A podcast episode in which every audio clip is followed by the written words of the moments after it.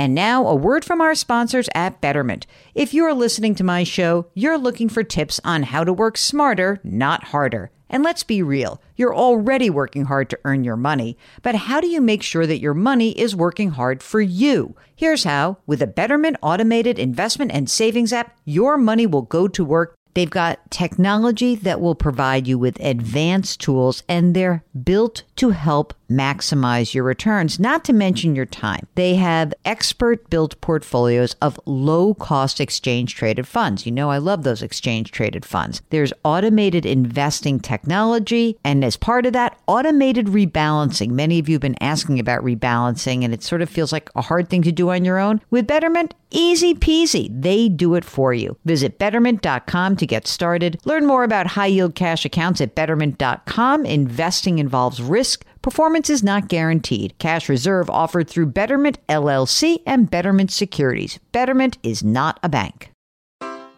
Take your business further with the smart and flexible American Express Business Gold Card. You can earn four times points on your top two eligible spending categories every month, like transit, U.S. restaurants, and gas stations. That's the powerful backing of American Express. Four times points on up to $150,000 in purchases per year. Terms apply. Learn more at americanexpress.com slash business gold card.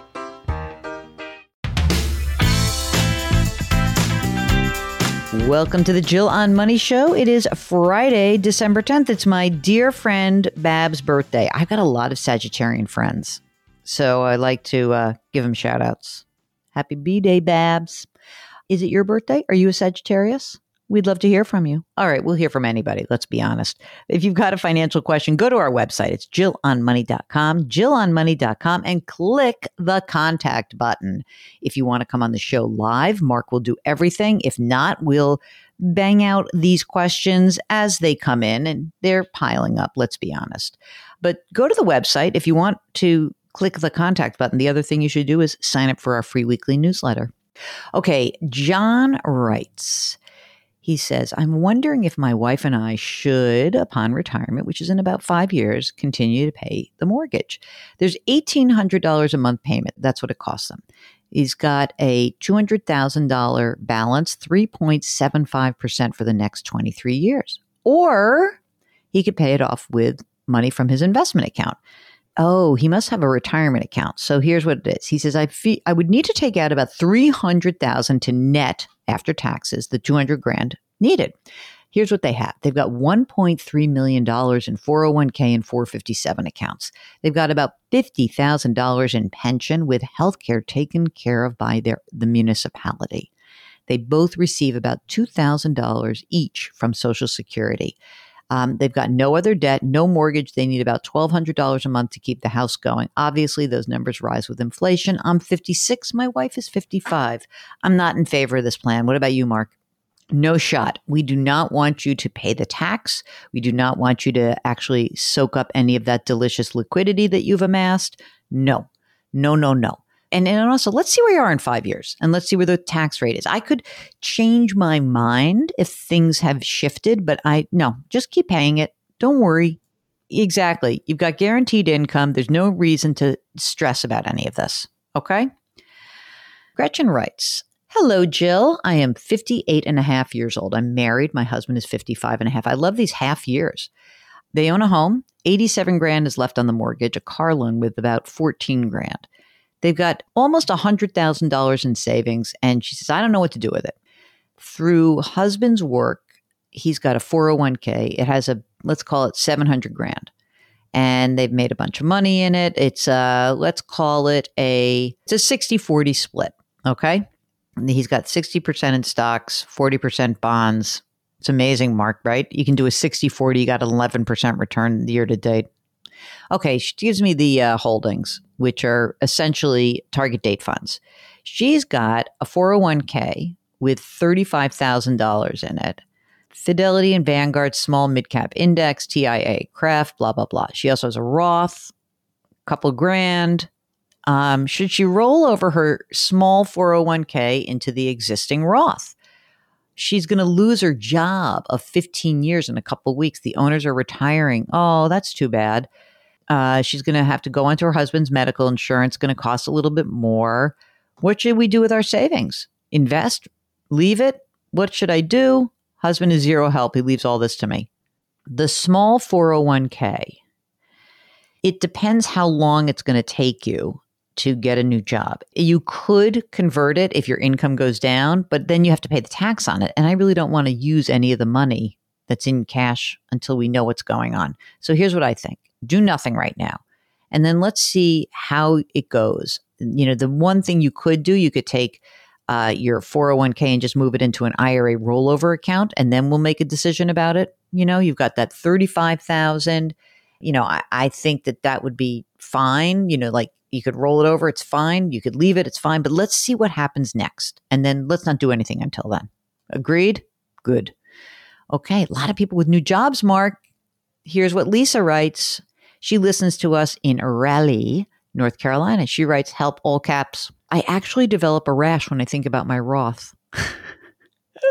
Don't do that. As my friend Deborah would say, rash is not good. She, Deborah's a dermatologist. Okay. So let's go see a dermatologist. Okay. Uh, she's had the Roth, not the rash, since the early 2000s. It has woefully staggered into the future. She's got a new full time position. Uh, she's wondering what to do to get the most money together as she approaches retirement. She's 58. She has a pension to look forward to and Social Security. That's pretty much it. The value in the Roth is just under $50,000. Do I open a 401k with my new company? Like I mentioned, I'm an idiot in this area and happy to admit it, but I need a duck or two in order. Um, we need a little more information, first of all. So the answer is we don't know. I don't think that I would necessarily use a 401k. Um, I might just keep funding my Roth, but I want to know what the new company's plan is. Is there a matching component? We want you to get that if possible.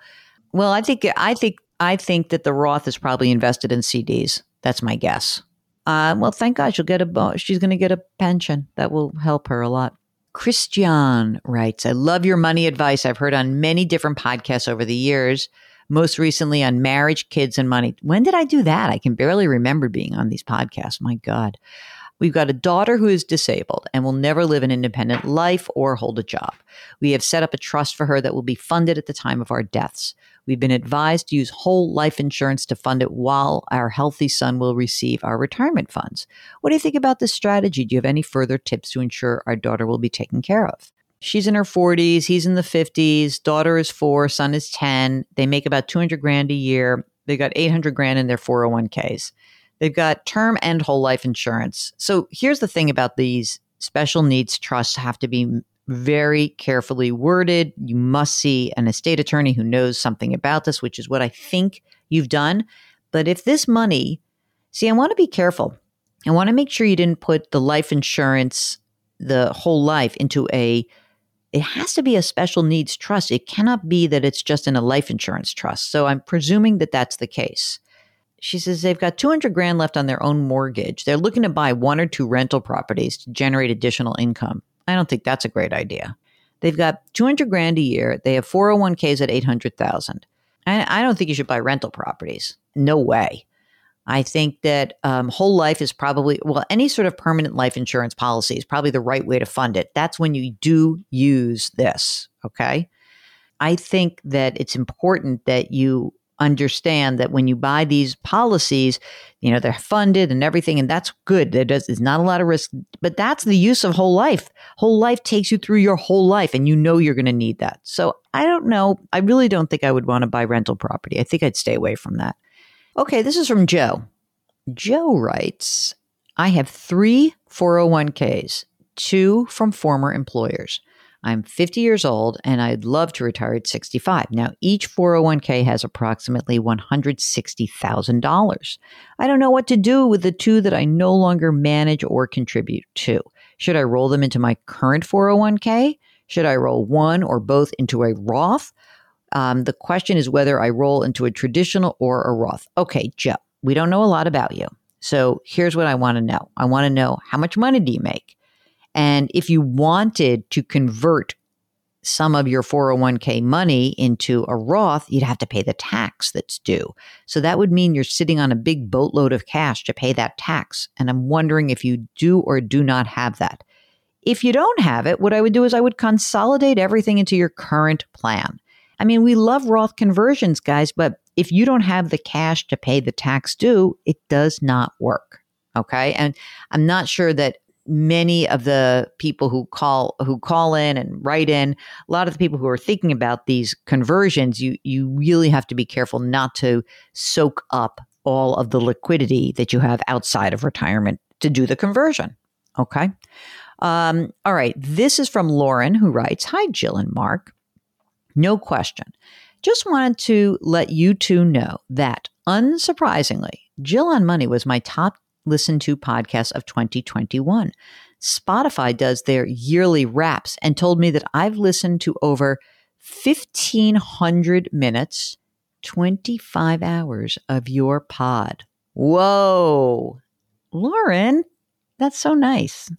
Uh, she goes and says, Thank you for all of your hard work at producing and creating a great program. I'm sure I'm not the only one in a better financial place because of you. Hey, Mark, that's nice, right? Thank you. Um, we are delighted that you are joining us on on this journey, and we are really grateful for that. This is all about you guys. Um, we started the daily podcast back in March of 2020, March 14th to be exact. We love this podcast. We love our sister podcast called Ion Money. We love our terrestrial radio show. We love the, what we do, and and it's because of you guys. So thank you very very much. It's Friday. We do a little business. Our music is composed by Joel Goodman. Mark Talercio is the executive producer and head honcho of all things Jill on Money. We are distributed by Cadence 13. Now, Lauren, you did something very nice for us. You did put your hands metaphorically on our backs, and we thank you so much for that. So, everyone listening, deep breath, grit, growth, grace. We'll talk to you tomorrow. Thanks for listening.